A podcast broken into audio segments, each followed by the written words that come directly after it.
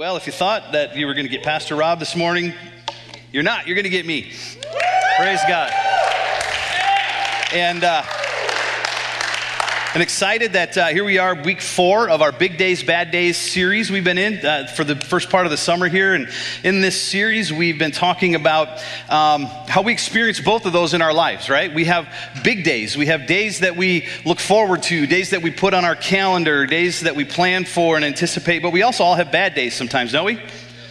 We do. Sometimes we have bad days. Sometimes we have um, legit reasons for the bad days that we have. Other times we kind of have some silly reasons that things that put us in a bad mood or give us bad days. But um, the truth is, we all have them, right? We all have bad days. And last week, if you were here, Pastor Rob talked about what was probably one of the worst of the worst bad days, and that is the day of death.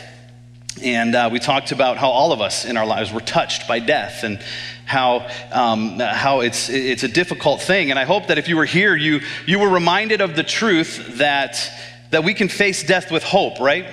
We can face death with victory, knowing that, that Jesus has overcome death and the grave. And I hope that, uh, in spite of always the grief and the sadness that comes with, comes with death, that we never grieve without hope because of Jesus. And so, but today we're going to turn the corner, okay? Today we're done talking about those bad days, right? Today we're going to talk about what many people consider one of the, uh, the biggest of the big days in our lives, and that is our wedding day. And more importantly, the marriage that follows that big day. But before we do, uh, before we dive into this, I just I got a couple disclaimers. Okay, first of all, is this this is a huge topic. When Pastor Rob uh, invited us to, uh, to speak on this topic, I started thinking about all the books that I've read and all the seminars that I've attended and all of the, the lessons that I've learned and the lessons that I've taught over 20 plus years of ministry. And um, to try and condense all that into a 25 minute message, yeah, not possible. and I also know that, um, that not everyone that I'm talking with here today is married, right? We're not. We're not all married. There's some of us here who are single. We've never been married. Uh, some who are single, you've previously been married, but you're not married now. Some of you that was by your choice. Some it was uh, it was by the choices of somebody else. Maybe you're here today and you were widowed. Uh, there are some that may be here that you're engaged and you're going to be married soon. Uh, some may be here and you're you're dating and you may be married someday. There are some people that want to be married that aren't. There are some people who are married that don't want to be.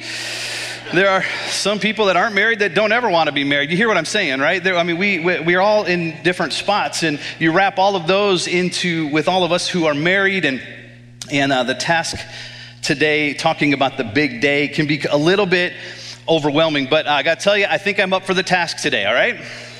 I, I, believe that God has given me direction. I believe that, that I have a word for you in this place today. And my goal is for, for everybody who hears this today to gain a, a measure of insight, a little bit of insight into how you and I, how we can best love one another in a world that is full of broken people, broken relationships, because I believe that we can all, every single one of us, have strong, godly, healthy relationships that go the distance, right?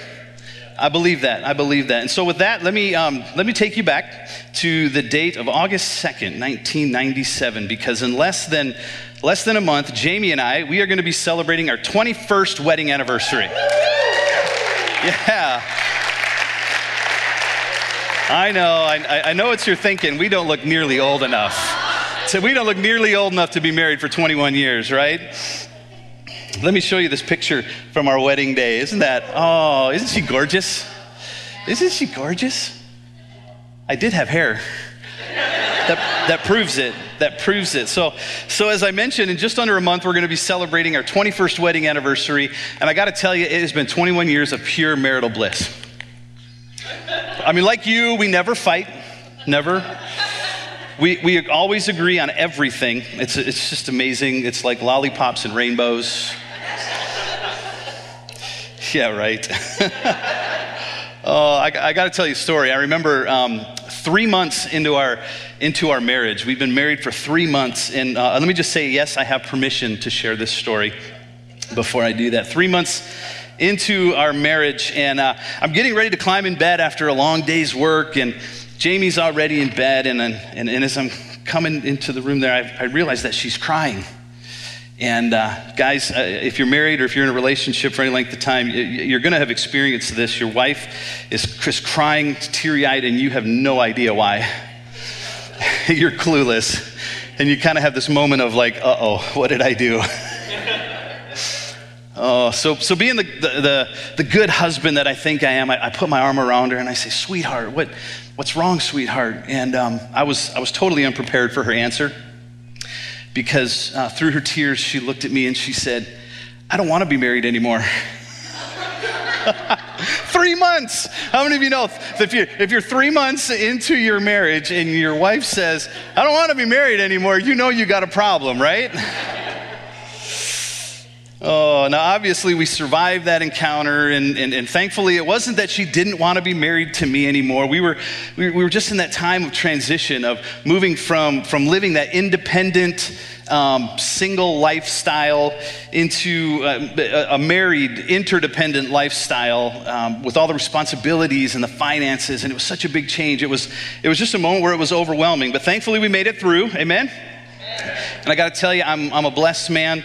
Um, 21 years with a godly woman, 21 years with someone I know who loves me and who's committed to our, uh, to our marriage. I, I couldn't be more blessed. And so I honor my wife with that for sticking with me for 21 years. But uh, I'm sure that, that all of us, we could point to times in our relationships. We could look back over the years, we could look back, whether it's a marriage relationship, whether it's a family relationship, we can look back to moments where it was tough and moments where maybe we experienced something that was unexpected and it was difficult. And you and I were never in relationships for very long before hopefully we realize that relationships take work, don't they? Yep. It takes work. We might think, how come, how come this doesn't just come natural? Shouldn't, if it's love, shouldn't it just come naturally? Well, no, relationships take work. Anything worth getting good at takes work to get better at. And if we're smart, in the moments that we find ourselves where it seems like everything might be going wrong, in those moments, we're not just going to retreat within ourselves, but we're going to look for wisdom from God and how to navigate, how to make it through, how to, to, to get through those difficult times. And I'm convinced that if we do this thing called marriage God's way, I believe our big day will lead to our best years. And that's the goal. We want our big day to lead to our best years. Nobody wants their big day to lead to their worst years, right? And so I want to just ask the questions What does God say about marriage? What does God tell us about how to do relationships right? Why is marriage such a big deal to God? To help us answer these questions, here's what we're going to do today in the next few minutes. We're going to just look back at the very, the very first marriage in the Bible. We're going to look at the first husband and wife. Then we're going to, then we're going to look way ahead to the very end, to the very last wedding that will ever be. And then after that, what we're going to do is we're going to, we're going to just going to take a moment to look in the mirror to look at our relationships to see if if you and I if we're reflecting the kind of love that God intends as the blueprint for a successful relationship. And I think it's important that we do that. It's important that you and I are, are continually taking time to reflect to look back and see if how we are living lines up with God's design. You know there's a a, a tendency in our society to try and look for ways to skirt around God's design.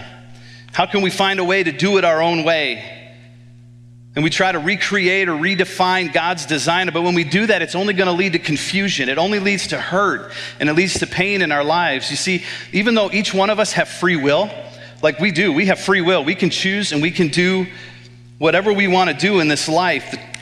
But we don't get to just make up our own definition of what's right and wrong. Not in relationships, not in any area of our life. We don't get to just do our own thing in life, even though we want to, and, and we think that, that, we, you know, we shouldn't think that we can just pick and choose which areas of life we're going to live in obedience to God. Uh, the, the theologian St. Augustine, he said this He said, If you believe what you like in the Gospels and reject what you don't like, it is not the gospel you believe, but yourself. Let me say that again. If you believe what you like in the Gospels and reject what you don't like, it's not the gospel you believe, it's yourself. And as a follower of Jesus, our goal needs to be to bring our lives into alignment with the things that Jesus taught. And it's our responsibility to live a life of obedience to the truth of God's word. I think that is what determines whether we're successful in this life or not. And so marriage, marriage is God's idea. Marriage, it's his design from the very beginning. And if we want to see how this husband and wife relationship should be, I think we need to go all the way back to, to Genesis chapter 2, way back in the beginning, before the fall, before sin entered the picture. I want to read to you from Genesis chapter 2, starting at verse 18. It says this It says, Then the Lord God said, It is not good for the man to be alone. I will make a helper who is just right for him. So the Lord God formed from the ground all the wild animals and all the birds of the sky. He brought them to the man to see what he would call them, and the man chose a name for each one. He gave names to all the livestock, all the birds of the sky, all the wild animals, but still there was no helper just right for him. So the Lord God caused the man to fall into a deep sleep. And while the man slept, the Lord took out one of the man's ribs and closed up the opening. Then the Lord God made woman from the rib, and he brought her to the man. At last, the man exclaimed, This is bone of my bone and flesh of my flesh. She will be called woman because she was taken from man. And this explains why a man leaves his father and mother and is joined to his wife, and the two are united in, into one. You know, it's interesting that at this point in creation, Everything that God had made, he said was good. Everything up to this point. But this is the very first time that God looked around and he said, wait a minute, something's missing. Something's not right. It's not good for man to be alone. I will make a, a helper who is just right for him. One translation uses the phrase, a suitable helper. And this is how God designed the husband and wife relationship to be. Before all sin broke loose, husband and wife working together. That woman would be for the man a suitable helper. Now, I know that when we hear that word helper, it, it brings up images for us it, eh, today eh, of, of maybe like an assistant or, or like an aide or something that, that is inherently subservient or inferior or lower in status. But, but that's not what God was saying. That's not what the Bible says. I want to look at this word that's translated helper in the Old Testament. The Hebrew word is the word ezer, and it appears 21 times in the Old Testament. That's, that's a lot, 21 times. Two of those times is right here in reference to Eve as a helper to Adam. Three times in the Old Testament, this word is used, and it refers to a stronger or a more powerful nation that the nation of Israel came into an alliance with for military help. So the word Ezer describes a stronger or a more powerful nation. The other 16 times that this word is used in the Old Testament, it's used to describe God Himself coming alongside of us to help us in trouble. Think about that for a moment. In case you missed it, every time this word is used in Scripture, it refers to the stronger party. It refers to the stronger nation or to God Himself. There is no reason to think that this word that's translated helper means uh, assistant or servant or somehow second in command. That is a, a presupposition that we bring to the text, but that's not what God was saying. That's why Adam can say, when, when he sees woman, he can say, not just, wow, at last. He says, This is now bone of my bone and flesh of my flesh. Literally, that means she is my equal. In creation, woman was not a, a subordinate position, but an equal, side by side helper. Maybe you've heard this before from the great commentator Matthew Henry when he speaks of the relationship between a man and a woman. He said that the woman was made out of a rib, out of the side of Adam, not made out of his head to rule over him, nor out of his feet to be trampled upon by him, but out of his side to be equal with him, under his arm to be protected, and near his heart to be beloved. And isn't that a, a beautiful description? Yes, God instituted different roles for the husband and for the wife. And, and yes, those roles were affected adversely by the fall. We can read that in chapter 3 of Genesis. But the fall did not change the fact that God made the woman equal in status to the man. Husbands, men, don't ever think that your wives or ladies are in any way less than or beneath us. Don't ever do that. Because it's together, it's side by side that we form a complete image of who God is. It's, it's together, it's side by side, working together, that Adam and Eve were given the task of, of tending the garden. You see, God set this incredible, this beautiful garden in place, and He needed a couple on mission, working together to bring it, all of its beauty to life. And I think that's a message that's consistent throughout Scripture. In Ephesians chapter 2, verse 10, it says, For we are God's workmanship. We are God's workmanship, created in Christ Jesus to do good works which God has prepared in advance for us to do. It's been God's message all along that your marriage is to help achieve the larger plan that God has in store. We're teammates. We work together, working side by side to accomplish the mission and the work that God has for us. And that's how it was from the beginning, and that's, that's how it should be until, until the very end. And so the Bible begins with this beautiful marriage, but it also ends with a marriage. In Revelation chapter 19, we're going to read from there in just a moment, the, just four chapters from the very end of the Bible, there's this incredible scene that is described, and it's called the wedding supper of the Lamb. I want to read it to you from Revelation chapter 19. I'm going to start at verse 6. It says, Then I heard again what sounded like the shout of a vast crowd, or the roar of mighty ocean waves, or the crash of loud thunder. Praise the Lord, for the Lord our God, the Almighty, reigns. Let us be glad and rejoice. Let us give honor to him. For the time has come for the wedding feast of the Lamb, and his bride has prepared herself. She has been given the finest of pure white linen to wear, for the fine linen represents the good deeds of God's holy people. And the angel said to me, Write this Blessed are those who are invited to the wedding feast of the Lamb. These are true words that come from God. Man, talk about a big day, right? I mean, this is going to be the biggest of the big days. And in this day, we see another example of why marriage is so important to God, and that's this it's because marriage is a template for the world to see Christ's relationship with his church. Marriage is a, is a picture of Christ's relationship with his church. There are lots of places throughout the scriptures that speak of Jesus as the groom, as the bridegroom, and the church as his bride. One of the most familiar is in Ephesians chapter 5. In verse 31, it says this As the scripture says, a man leaves his father and mother and is joined to his wife, and the two are united into one, echoing what we just read in Genesis a few moments ago. This is a great mystery, but it is an illustration of the way Christ and the church are one. So again, I say, each man must love his wife as he loves himself, and the wife must respect her husband. So Jesus is the groom and, and the church is the bride, and this wedding feast is, is to celebrate Jesus and his church finally being together forever.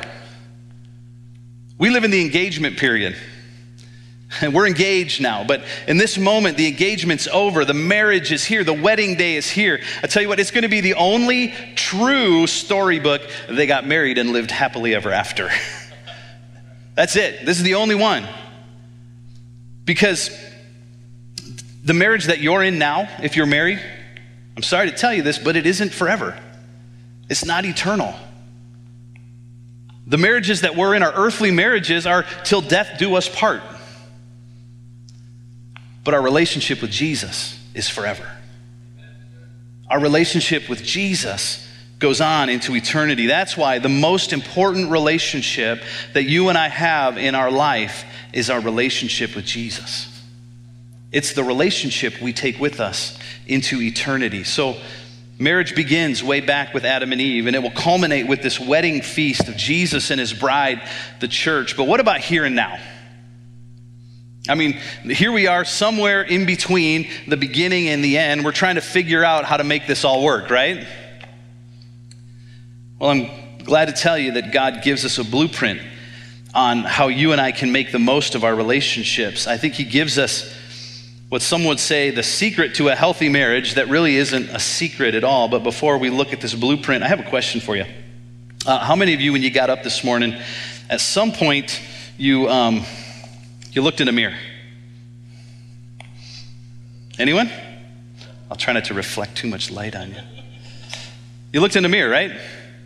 Now, I know getting up in the morning, stumbling to the bathroom, and looking in the mirror for most of us isn't the most pleasant thing we can do in the day, right? But we do. We look in a mirror. We, we, we, we look in a mirror to, uh, to fix our hair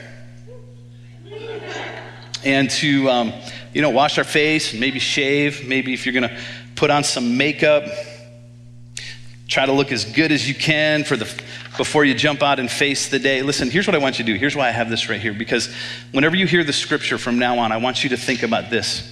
This is the mirror that we hold up. This is the mirror that we look into to see if the love that we are exhibiting in our lives and in our relationships lines up with what God tells us is what love really is.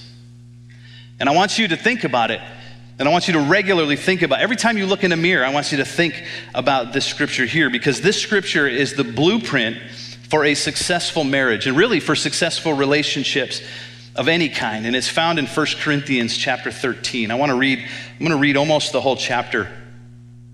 And it says this. It says, If I speak in the tongues of men or of angels, but do not have love, I'm only a resounding gong or a clanging cymbal if I have the gift of prophecy, and if I can fathom all mysteries and all knowledge, and if I have a faith that can move mountains, but do not have love, I am nothing. If I give all that I possess to the poor, if I give over my body to hardship that I may boast, but do not have love, I gain nothing. Love is patient, love is kind. It does not envy. It does not boast. It is not proud. It does not dishonor others. It is not self seeking. It is not easily angered. It keeps no record of wrongs. Love does not delight in evil, but rejoices with the truth. It always protects, always trusts, always hopes, and always perseveres. Love never fails. But where there are prophecies, they will cease. Where there are tongues, they will be stilled. Where there is knowledge, it will pass away. For we know in part and we prophesy in part, but when completeness comes, what is in part disappears. When I was a child, I talked like a child. I thought like a child. I reasoned like a child. I just, uh, let me just pause right there because, you know, I think one of the reasons that so many people have difficulties and problems in their marriage is because they're trying to live like adults, but they're still acting like children. What do you mean, Pastor Mark? That sounds mean. Well, think about it.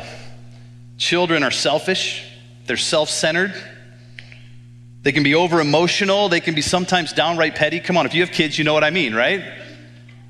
Kids haven't matured, they haven't gained the ability to process and think through all that stuff yet.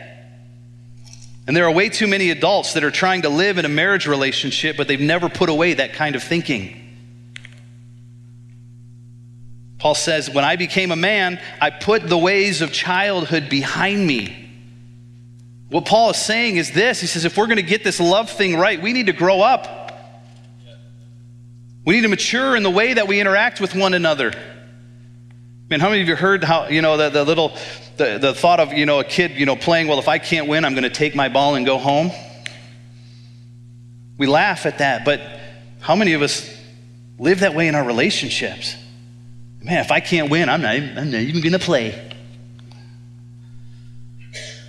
Man, and I tell you what, sometimes some of the, the ways that I hear couples talking to each other, name calling, and come on, it's childish, it's petty.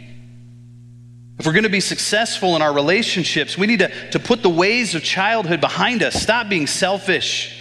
Stop being self centered. Stop being over emotional. Stop being petty. That's what children do. We need to be better than that. Amen?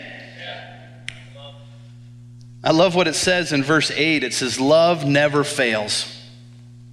Love never fails. Real love never, ever, ever fails. I know that sometimes it might seem like it does. We look around in our world, we look around at maybe even people that we know or people that we're close to, people that we care deeply about when they give up on their relationships, when they give up on their marriages. But listen, when two people choose to operate in real love, love like it's described in these verses, I guarantee they will be successful. Love never fails. Real love never, ever fails.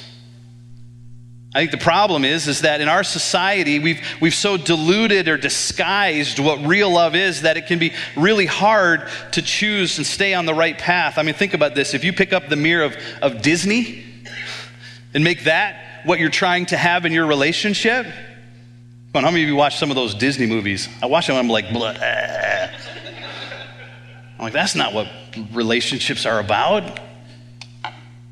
Or if you pick up the mirror of the, the 47 bajillion pop songs that are played on the radio every day that talk about love and, and, and all the stuff, man, what a joke.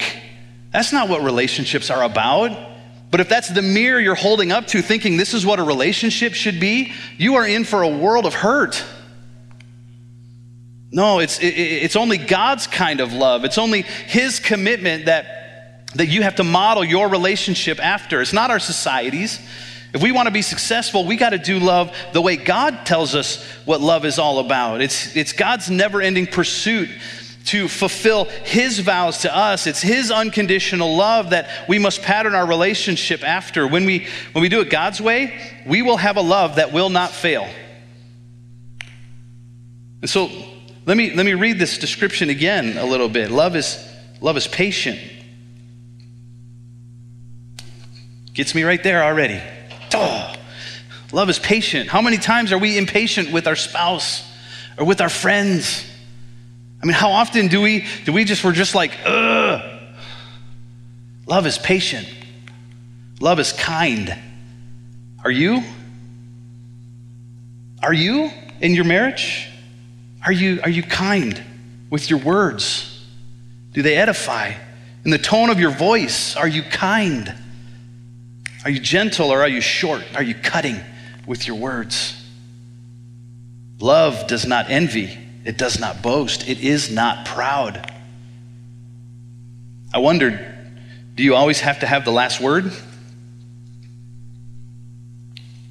Are you more excited when your spouse succeeds than when you do? Love does not dishonor others. That could be a whole message right there. Love is not self seeking. Man, are you more concerned with getting your needs met or with meeting the needs of your spouse? Love is not self seeking. Our human nature is self seeking. But love seeks the good of the other, not yourself. Love is not easily angered. It keeps no record of wrongs. Ouch. When you get into a disagreement and an argument, do, do all the times that your spouse let you down or failed you, does it come back around? Oh, yeah, well, remember when? Love keeps no record of wrongs. There is no remember when anymore.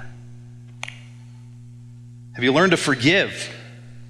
And more importantly, have you learned to leave the past in the past? You know, we live our lives in forward. How many of you wish sometimes you could live your life in reverse and do things over? You can't. We live our lives in forward. Leave the past there. There's nothing you're going to drag from the past that's going to make your relationship better. Leave the past hurts there. Love does not delight in evil, but rejoices with the truth. It always protects. Love always trusts. Wow, this is a hard one sometimes, isn't it? Especially if you've been you've been let down. By the way, your spouse will always let you down.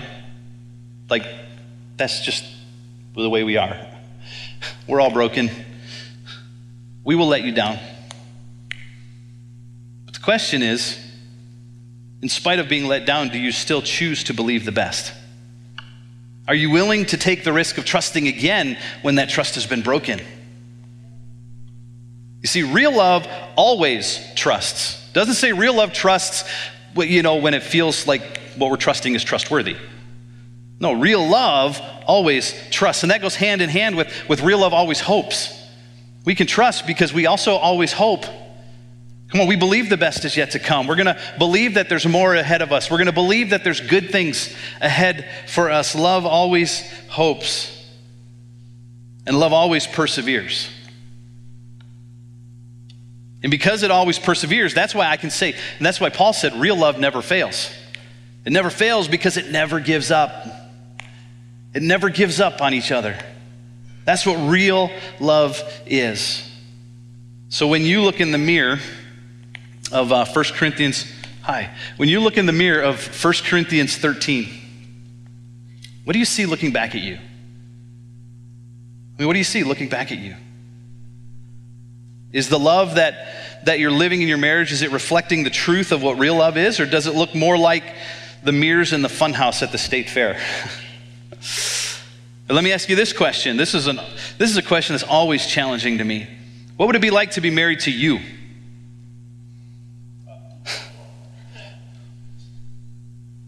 Or if you're not married, what would it be like to be your friend? Be honest with yourself. Are you someone that you would want to be married to? Are you somebody that you would want to be married to in your attitudes and your actions, your words, your commitment, the way that you treat your spouse? Are you someone that you would want to be married to? And if not, let me tell you, do something about it. Change. Come on, let's grow up. Let's get better.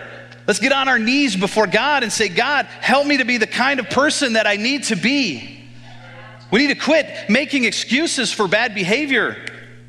Come on, don't let yourself be a victim of the bad examples that you've seen in, in your life. We all have bad examples of relationships, but that doesn't mean that we have to continue that. We can break that. We can ask God, Lord, help me to be who I need to be. Set a new course for your life, for your marriage.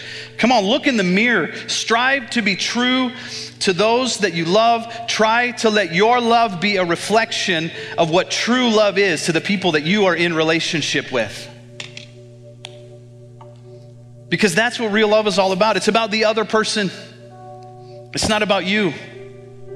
Come on, imagine for a moment what it would be like if every married person who hears this message today would learn to overcome the selfishness of our human nature and would truly love the way that Jesus taught us how to love. I'm not saying it's easy. But I'm saying that if we want to have success in our relationships, it takes two people that are willing to love each other unconditionally. Imagine if we quit trying to make our own happiness the standard of whether or not our relationships were successful. Oh, you know, the worst advice a person can give someone regarding their marriage is hey, do what you feel you deserve to be happy. That's the worst advice you could give somebody. Happiness isn't the goal of marriage. It's not. It's not about being happy. I hear that sentiment all the time. I cringe whenever I hear it because love isn't about our own happiness. Love is something you do for someone else.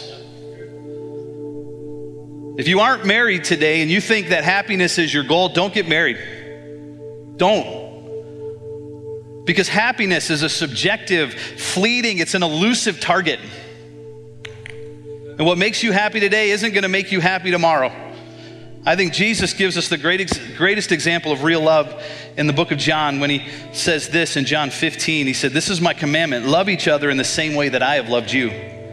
There is no greater love than to lay down one's life for one's friends. That's what real love is. And marriage gives us an opportunity to practice this real love. And it, it produces so much more than happiness, fleeting happiness in our lives. What if we made holiness our goal instead of happiness? What if we started taking our eyes off of ourselves and we put our eyes on Jesus and then we start loving more like He loves us? What if we love others like Jesus loves us? My prayer today is that we all may learn to really love those that God has placed in our lives. And that as we do, my prayer is that it would fill us with such joy and that it would save us from the heartache of broken relationships and false love. Would you bow your heads with me this morning? I said earlier that the most important relationship that we have in our life is our relationship with Jesus. That's the most important relationship. And I don't know if we'll ever really be able to love somebody else until we realize just how much we're loved by God. And I think the type of love that we need to exhibit to one another is a love that only comes from God. And so I want to pray in a moment. In fact, prayer teams, you could come and join me up at the front here as we pray. Because before we dismiss, I want to just give an opportunity for you, if you don't know Jesus, to say yes to him today.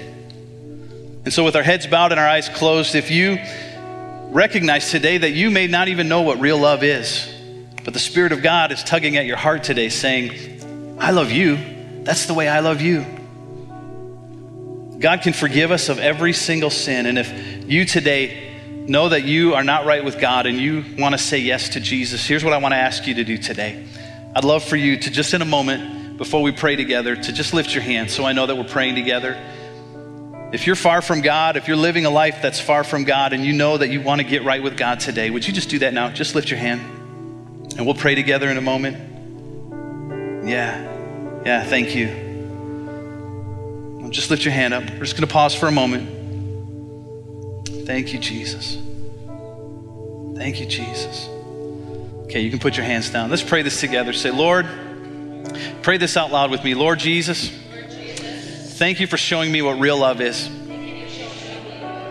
Today I come to you and I admit that I'm a sinner. But I believe you died for me and I believe you rose again to show how much you love me. So I ask you to forgive me and come into my heart. Teach me to live right because I want to live with you forever. In Jesus' name I pray. Amen. Amen. Praise God. Praise God. Can we stand together? Can we thank God for the hand that was up that said yes to Jesus? Come on, let's just say yes to Thank you, Lord. Praise God.